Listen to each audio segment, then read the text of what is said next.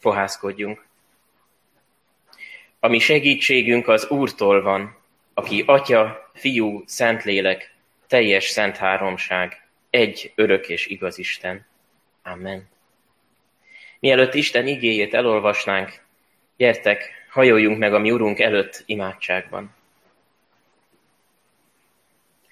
Mindenható mennyei Urunk, édesatyánk Jézusért, dicsérünk és magasztalunk téged most karácsony ünnepén is, mert te hatalmas vagy, hatalmasan megmutatod a te dicsőségedet.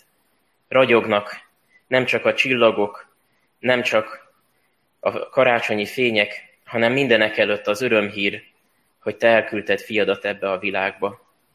Urunk, ez egy olyan világ, amely csodálatosan lett megalkotva, olyan szépen berendezted, mindent szabályosan a helyére tettél. Te magad gondoskodsz rólunk nap, mint nap, és körbeveszed a szereteteddel. Urunk, megvalljuk, hogy a te örök rendedet mi sokszor szeretnénk inkább megmásítani, és a magunk útját járnánk. Urunk, megvalljuk, hogy mi magunk vagyunk azok, akik nyomorúságba döntjük az életünket, akik fájdalmat okozunk magunknak és másoknak, akik feszültséggel töltik el még az ünnepet is. Urunk, ez a világ emiatt, a bűn miatt sóhajtozik és vajúdik, és kiállt a megváltás és szabadítás után. Köszönjük, Úr Jézus, hogy te ennek a világnak a része lettél. Beleszóltál a történelembe, és nem folytatódhat semmi úgy, ahogy előtte volt. Urunk, szeretnénk, hogy most is így állíts meg bennünket. Szólj szívhez hozzánk.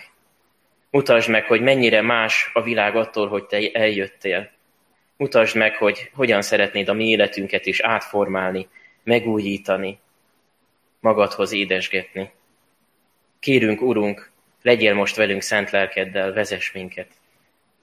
Amen. Isten igéjét Lukács evangéliumából olvasom, annak is a 2. fejezetéből, a 8. verstől a 20. versig terjedő szakaszból. 24-én már hallottuk a karácsonyi történetet, most ennek csak egy részletét emelem ki. Pásztorok tanyáztak azon a vidéken a szabad ég alatt, és őrködtek éjszaka a nyájuk mellett. És az Úr angyala megjelent nekik. Körülragyogta őket az Úr dicsősége, és nagy félelem vett erőt rajtuk. Az angyal pedig ezt mondta nekik: ne féljetek, mert íme nagy örömöt hirdetek nektek, amely az egész nép öröme lesz. Üdvözítő született ma nektek, aki az Úr Krisztus a Dávid városában. A jel pedig ez lesz számotokra. Találtok egy kisgyermeket, aki bepójálva fekszik a jászolban. És hirtelen mennyei seregek sokasága jelent meg az angyallal, akik dicsérték az Istent, és ezt mondták: dicsőség a magasságban Istennek, és a földön békesség, és az emberekhez jó akarat. Miután elmentek tőlük az angyalok a mennybe, a pásztorok így szóltak egymáshoz: menjünk el Betlehembe, és nézzük meg azt, ami ott történt, amit az Úr tudtunkra adott. Elmentek tehát sietve, és megtalálták Máriát, Józsefet és a jászolban fekvő kisgyermeket. Amikor meglátták őt, elmondták mindazt, amit erről a kisgyermekről az angyalok hirdettek, és mindenki, aki hallotta, elcsodálkozott azon, amit a pásztorok mondtak nekik. Mária pedig mindezeket a beszédeket megjegyezte, és szívében forgatta. A pásztorok pedig visszatértek, dicsőítve és magasztalva Istent mindazért, amit hallottak és láttak, úgy, ahogy a nő megüzente nekik. Kiemelem ebből a 14. verset: dicsőség a magasságban Istennek, és a földön békesség, és az emberekhez jó akarat. Kedves testvérek, és mindenki, aki akár internetről is követi most az Isten tiszteletünket. Amikor az ünnep előtt sorra hallottam az aggódó szavakat, hogy jaj, ez az ünnep nem lesz olyan, mint amit megszoktunk, teljesen más lesz. Az egyik ismerősömtől váratlanul egy egészen más és szokatlan hangot hallottam és véleményt: végre itt van az igazi karácsony. Mert máskor mindig szaladgálunk, vásárolunk, most pedig végre megállunk, és otthon maradunk. elmondta ez az ismerősöm azt is, hogy nagyon reméli, hogy ezen a karácsonyon végre tényleg megállnak az emberek gondolkodni, és számba veszik, hogy tényleg miről is szól valójában ez az ünnep. És végre nem csak sodródnak az ünnepi forgatakban egyik hangulatból a másikba. Azt mondhatom ezzel az ismerősömmel együtt, hogy igen, én is nagyon remélem, hogy valóban megállunk és elcsendesedünk. Ám azt is el kell ismernünk, hogy nem a vírus helyzet korlátozásain múlik, hogy ki mennyire érti meg a karácsony lényegét. Bármennyire is úgy tűnik, hogy igen, már a világ a kereszténység ünnepeit nem tartja, de legalább még a karácsonyt mindenki ünnepli, bármennyire is így tűnik, valójában nagyon kevesen ünneplik igazán a karácsonyt. Nem is biztos, hogy mindenkinek az ünnepe ez, még ha úgy is látjuk magunk körül. Hát ki ünnepli igazán a karácsonyt? Nem szeretnék hamar ítéletet mondani, senkit nem szeretnék megszólni. Inkább nézzük meg, hogy kik azok a Bibliában, akik igazán ünneplik ezt az ünnepet. Azt hiszem, az öröm hangja, az ünnepi öröm mindenekelőtt az angyalok hangjából csendült fel, amikor így dicsérték Istent a pásztorok előtt, dicsőség a magasságban Istennek, és a földön békesség és az emberekhez jó akarat. Nézzük meg ezt a mondatot most karácsony második napján. Mit jelent az, hogy Istené legyen a dicsőség a magasságban, és mit jelent az, hogy az embereknek békesség és jó akarat jön ebből? Dicsőség Istennek. Mostanában sokféle úgynevezett tényfeltáró írást olvastam karácsonyról az interneten. Néhány éve még valaki olyan nagy szenzációként írta, hogy hát, megtudtam, hogy Jézus nem is Betlehemben született. Azután néhány évvel később most kiderült, hát idézőjelben mondom, hogy kiderült, mert számomra annyira nem volt szenzációs vagy meglepő, de hát egyáltalán nem lehetett alátámasztani ezt az állítást, csak szeretett volna valami szokatlant mondani, és ami fölforgatja vagy fölborzolja a kedélyeket. De kiderült, hogy tényleg a Biblia mégiscsak megbízható, Jézus tényleg mégis Betlehemben született. Nemrég pedig azt hallottam, olvastam, hogy Jézus nem is istállóban született, hanem ez egy házrész volt. Na, ezt tényleg régóta vizsgálgatják már az írásmagyarázók, a kortörténészek, hogy ez hogy is lehetett. Lehet, hogy tényleg így volt. Lehet, hogy tényleg nem egy konkrét istálló volt, hanem egy háznak egy olyan elkülönített része, ahol az állatokat tették be, hogy felmelegítsék egy kicsit azt a részét a háznak. Akárhogy is történt, az biztos, hogy Jézust egy jászolba fektették, és ezt nem mondanám királyi, kipárnázott ágynak. Az biztos, hogy ez egy állatoknak az etetője volt. Tehát akárhogy is történt, ez egy szegényes és egyszerű környezet volt, ahova Jézus eljött. És mégis azt éneklik az angyalok, hogy dicsőség Istennek a magasságban. Hát milyen dicsőség ez? Akinek dicsőséget adunk, azt megdicsérjük azért, amit tett, elismerjük az ő nagyságát. Az angyalok most így hirdetik Istennek a nagyságát és hatalmát. De hol van itt Isten nagysága és hatalma? Úgy látjuk, hogy mintha Isten elrejtette volna ezt a nagyságát és hatalmát. Pál apostol így mondja ezt a gondolatot a Filippi levélben, hogy ő Isten formájában lévén nem tekintette zsákmánynak azt, hogy egyenlő Istennel, hanem szolgai, formát vett fel, megüresítette önmagát, és emberekhez hasonlóvá lett, és magatartásában is embernek bizonyult. Tényleg ezt tette. Hiszen jászolban, egyszerű, szegényes környezetben jött a földre. Elrejtette a dicsőségét akkor, amikor fölvette a mi emberi testünket magára. Már Ézsaiás így szólítja meg az Urat az Ószövetségben, hogy bizony te rejtőzködő Isten vagy, Izrael Istene, szabadító. És ez, hogy ő rejtőzködő Isten, most egészen valóságos lett karácsonykor. Vannak, akik nem is tudnak mit kezdeni ezzel a gondolattal, hogy Isten megalázná magát, szegényes környezetben mutatja meg magát, kicsivé, erőtlenné lesz. Hát ez nagyon nem jó reklám neki. A görögöknek bolondság, a zsidóknak megbotránkozás, mondja Pál, mi pedig azóta is ugyanezt látjuk megismétlődni. Nem csak egyes emberek, de egész vallások is vannak, amelyek nem tudnak mit kezdeni ezekkel a gondolatokkal, és ezzel a résszel a Bibliában. Egyszerűen átírnák ezt a részt a Bibliában. Vannak is, akik átírják, és olyan Bibliát adnak ki, ahol az szerepel benne, hogy nem tekintette zsákmánynak, hogy egyenlő akarjon lenni Istennel. Ha ennyire piszkálja valakinek az orrát, vagy a szemét ez a ez a hely a Bibliában, akkor tényleg van ott valami. Tényleg azt állítja a Biblia, hogy ő egyenlő Istennel.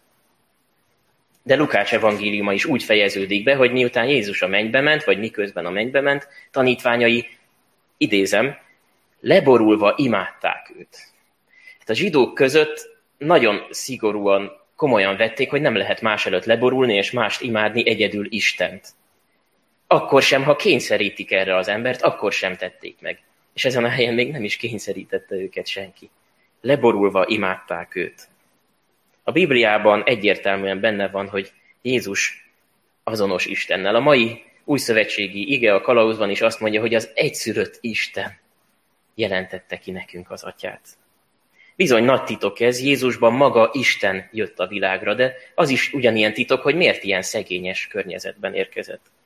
Nehéz ezt megemészteni sokaknak, pedig látjuk, hogy így nyer értelmet az egész történet. Máshogy nem tudjuk ezt magyarázni.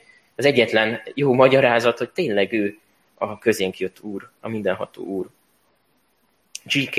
Chesterton, angol író és filozófus, művészi szavakkal foglalja össze ezt a betlehemi titkot. A mindenhatóság és a tehetetlenség, vagy az isteni erő és a gyermeki elesettség együttesen egy olyan epigrammává állnak össze, amelyet milliónyi ismétlés sem tud közhelyessé rontani. Nem túlzás ezt egyszerinek és megismételhetetlennek nevezni. Betlehem volt az a hely, ahol a végletek találkoztak. Megismételhetetlen esemény, és nem lehet az megunásig ismételni ezt, mert mindig örömhír marad. Talán még nem látszott az első karácsonykor, hogy mi lesz az eredménye ennek a szokatlan eseménynek, mi fog kibontakozni ebből. Az angyalok előtt azonban már nyilvánvaló volt Isten dicsősége, és ezért hirdették. Úgy szólnak a pásztorokhoz a sötét éjszakában, mint akik már ebben a szegényes környezetben is belelátnak a színfalak mögé. Így nyílik meg az ég egy pillanatra a pásztorok előtt is, és nem egy titokzatos, homályos üzenetet hallanak, nem egy bizonytalan, kimenetelű tervnek a kezdetét látják meg, hanem ezek az egyszerű emberek az angyalok híradásából már az egész titkot látják.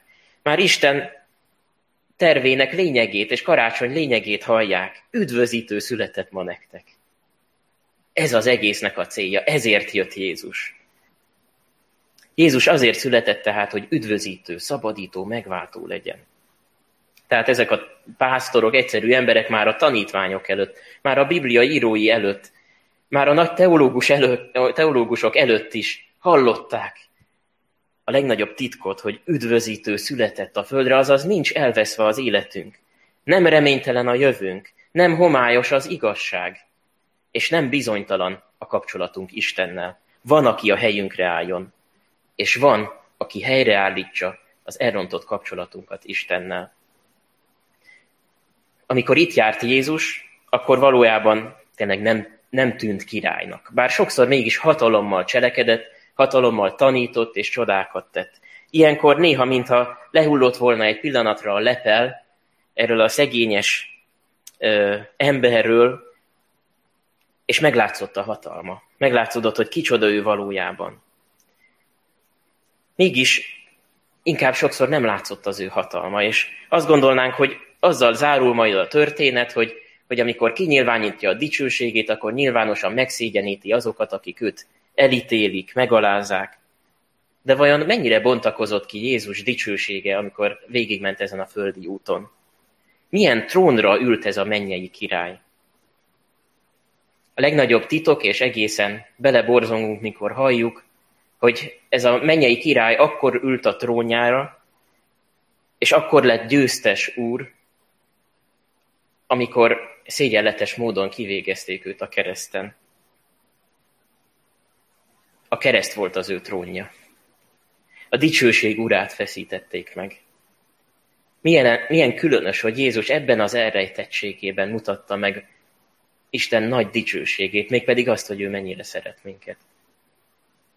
Nem véletlenül mondta Luther Márton, hogy az nevezhető méltán teológusnak, azaz Istenről gondolkodó embernek, aki Istent keresi, aki Istent a szenvedésekben és a kereszten szemléli. Ugyanezt így fogalmazza meg Pál is, a második korintusi levélben, vagy nem pont ugyanez, hanem ennek az eredményét, hogy ismeritek a mi Urunk Jézus Krisztus kegyelmét, hogy ő gazdag létére szegény lett, értetek, hogy ti az ő szegénysége által meggazdagodjatok. És ez volt az egésznek a célja. Ezért lett, vagy így lett a mi szabadítónk és üdvözítőnk Jézus. Micsoda szeretet ez. Azért lett szegényé, hogy mi meggazdagodjunk. És a mi meggazdagodásunk nem jelent mást, mint hogy helyreállhat a kapcsolatunk Istennel. Békességünk lehet vele. Megbékülhetünk vele. Ma éppen egy olyan helyzetben vagyunk, amikor sokszor megkérdezzük, hogy hát, hol van itt Isten dicsősége? Nagyon elrejti Isten magát ebben a helyzetben. Hol van akkor, amikor olyan sokan gyengék, betegek, segítség nélkül maradók kiáltanak hozzá? Hol van Isten, amikor életerős emberek, felelősséggel bíró emberek, vagy családos emberek meg kell, hogy halljanak a vírus miatt? Nem szeretnék túl gyors választ adni a kérdésre, annyit azonban tudok, hogy ha Isten nem is látszik hirtelen az emberek szem előtt, attól még ott van hatalmas úrként, ahogy a karácsonyi történetben is ott volt a háttérben hatalmas úrként. És valamiként a karácsony válaszol erre a nehéz kérdésre. Mert Jézus elrejtettségben jött, de nem maradt mindig abban.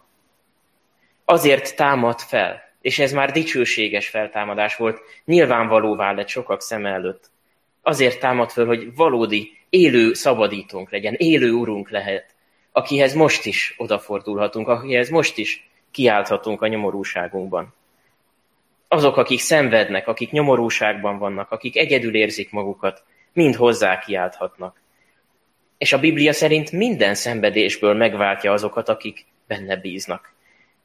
Persze nem azonnal történik ez a szabadítás, és van, amikor még végig kell járnia sokoknak egy nehéz utat. De először a legmélyebb bajból húz ki bennünket. A bűnből, a lelki küzdelmeinkre ad választ. Ezek a lelki küzdelmek, hogyha nem is veszünk róla tudomást, de mindig ugyanolyan valóságosak, akár egészségesek vagyunk, akár nem. És valójában arra van szükségünk, hogy ezekből szabaduljunk meg. Minden esetben megmentésre szorulunk, de aztán eljön majd az a nap is, és ezt is várjuk, amikor majd letöröl minden könnyet a szemünkről.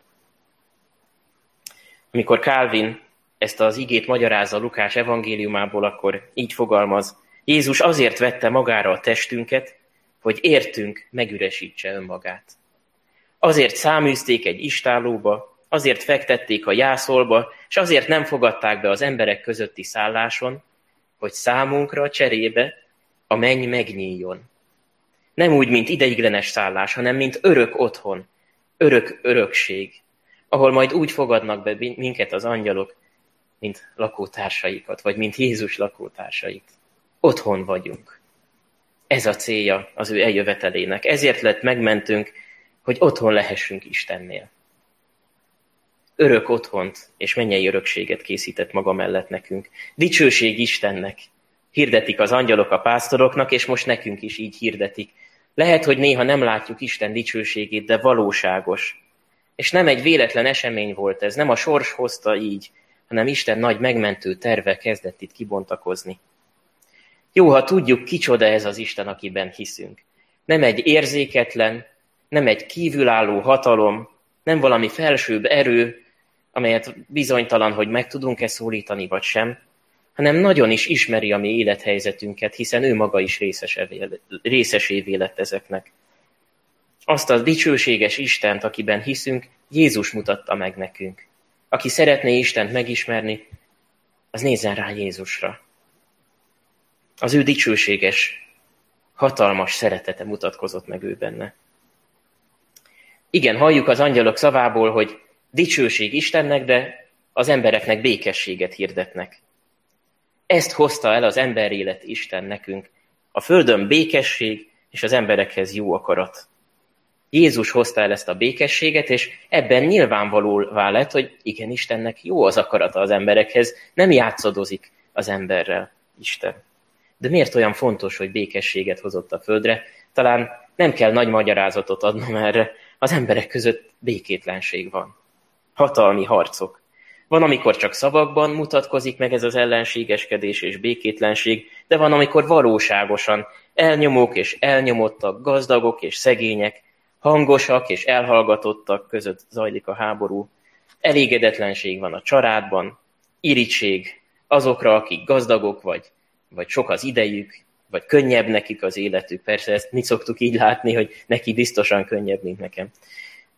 Az elvárások miatti feszültségek miatt, és közben félelem is betölti az emberiséget a jövőtől, a bizonytalanságtól. És mindig van, ami miatt nyugtalan lehetne az ember. Amikor még kicsi, akkor hogyan fejezem be a tanulmányaimat, amikor felnő, akkor igen, az egyetemet hogyan fejezem be, lesz-e családom, egészségesek lesznek a gyermekeim, és mikor felnő, majd megöregszik az ember, akkor mi lesz velem? Mi lesz majd velem? Ki gondoskodik rólam? Ebben mozog, és ebben a feszültségben él az ember nap, mint nap. Isten ebbe a helyzetbe jött el. Ebbe a helyzetbe jött békességgel. Elrejtette a dicsőségét, de ez nem jelenti azt, hogy ez a dicsősége ne mutatná meg a hatalmát is egyúttal. Együtt érez az ember nyomorúságával, és tényleg megdobban a szívünk, amikor halljuk, hogy Isten maga is szegénnyé lett. Mert mi magunk is szegénynek érezzük magunkat, sóhajtozunk a hatalmaskodók miatt, a kizsákmányolás miatt, az igazságtalanságok miatt, és ez nagyon is jogos, hogyha sóhajtozunk ezek miatt. Csak sokszor elfeledkezünk arról, hogy mi is részei vagyunk ennek a nagy rendszernek, mi magunk sem vagyunk kivételek a bűn alól. Mi magunk is pártoskodunk, képeket gyártunk jó és rossz emberekről, és nem azt mondjuk dicsőségesnek, ami valójában dicsőséges. Sokszor nem élünk annak az igazságnak a mércéje szerint, amit hirdetünk, vagy hirdetnünk kellene. A Biblia ezt képmutatásnak mondja, de mi magunk is sokszor rámondjuk másokra, hogy képmutatók. Nem olyan egyszerű, hogy az emberek feketék-fehérek legyenek. Vagy mégis mindannyian elveszettek, és Isten szabadítására szorulnak. Azért volt szüksége a világnak a megváltásra, mert magunkat döntöttük nyomorúságba azzal, hogy lázongunk, nyugtalanok vagyunk, és minden mást keresünk, csak Istent nem, és az ő közösségét nem.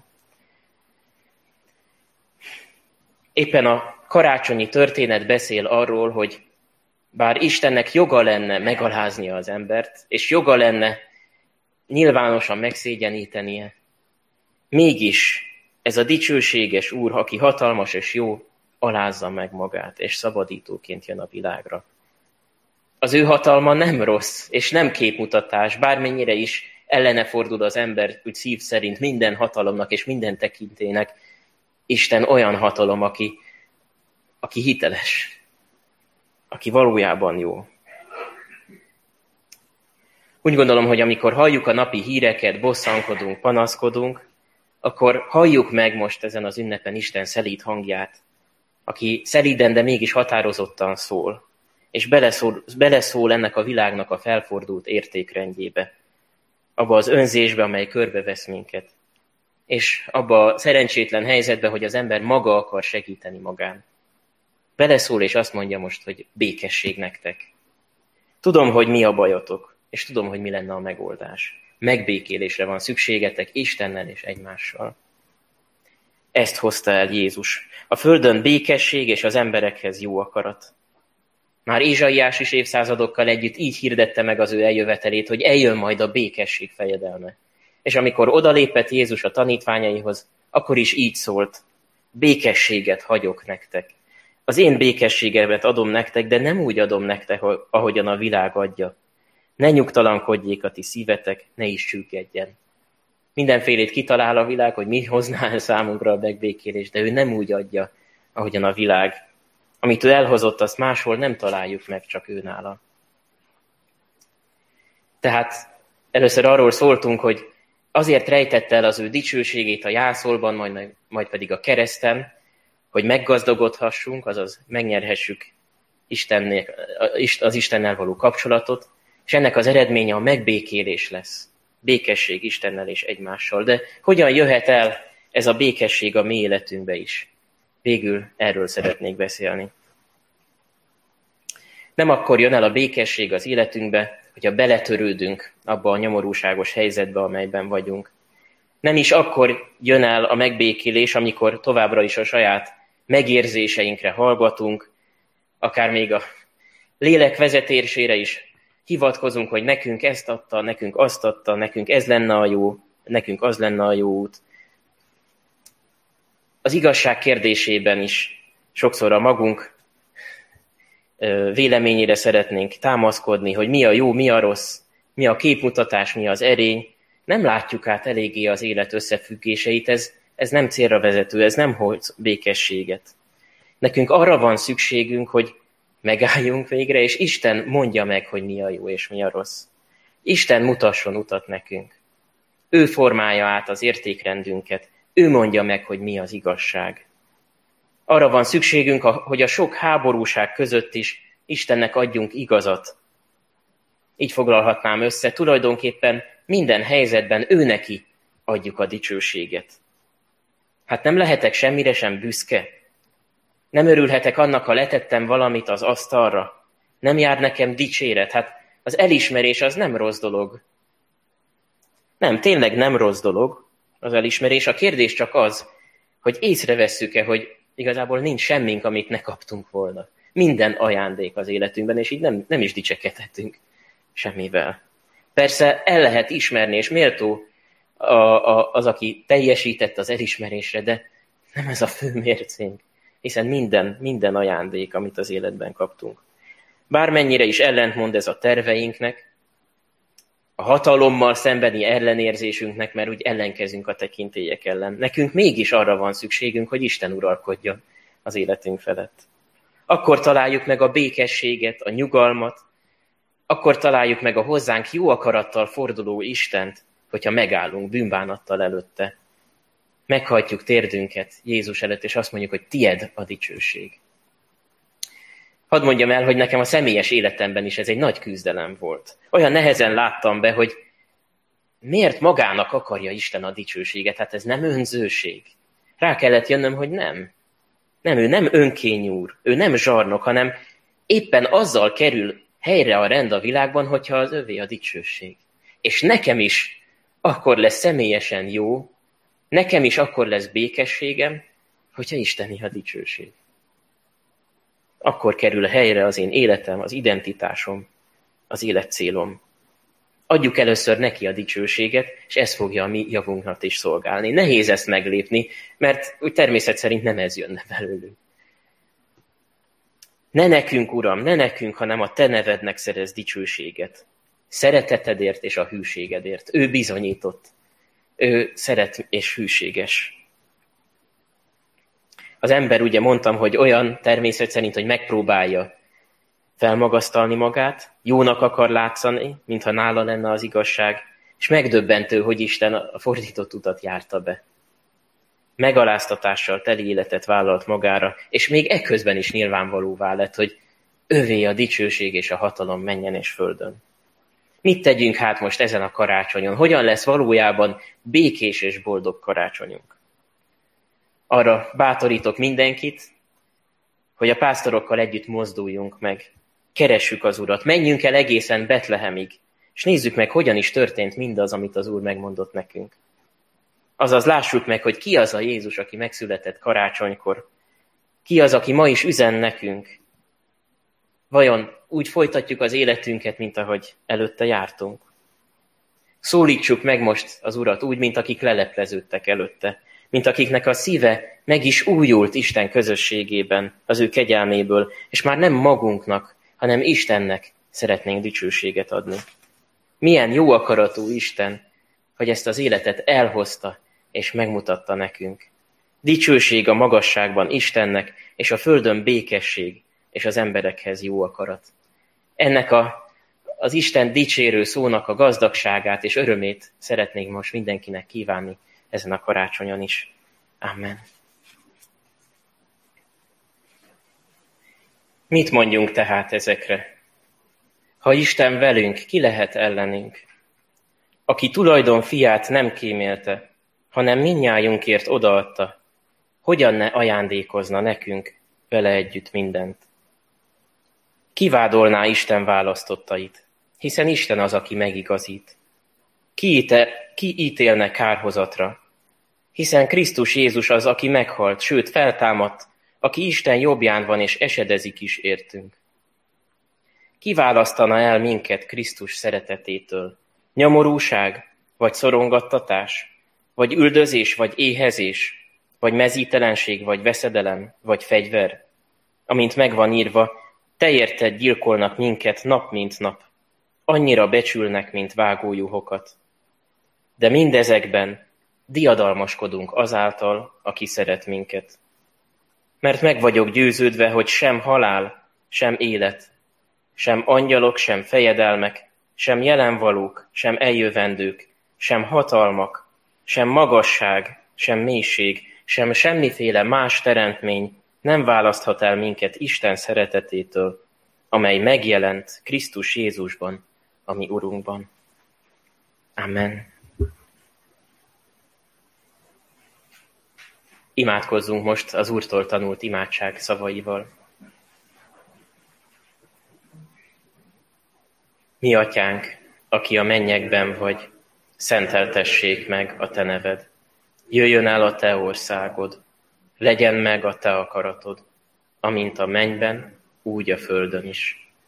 Mindennapi kenyerünket add meg nekünk ma, és bocsásd meg vétkeinket, miképpen mi is megbocsátunk az ellenünk vétkezőknek. És ne védj minket kísértésbe, de szabadíts meg a gonosztól, mert tiéd az ország, a hatalom és a dicsőség mindörökké. Amen.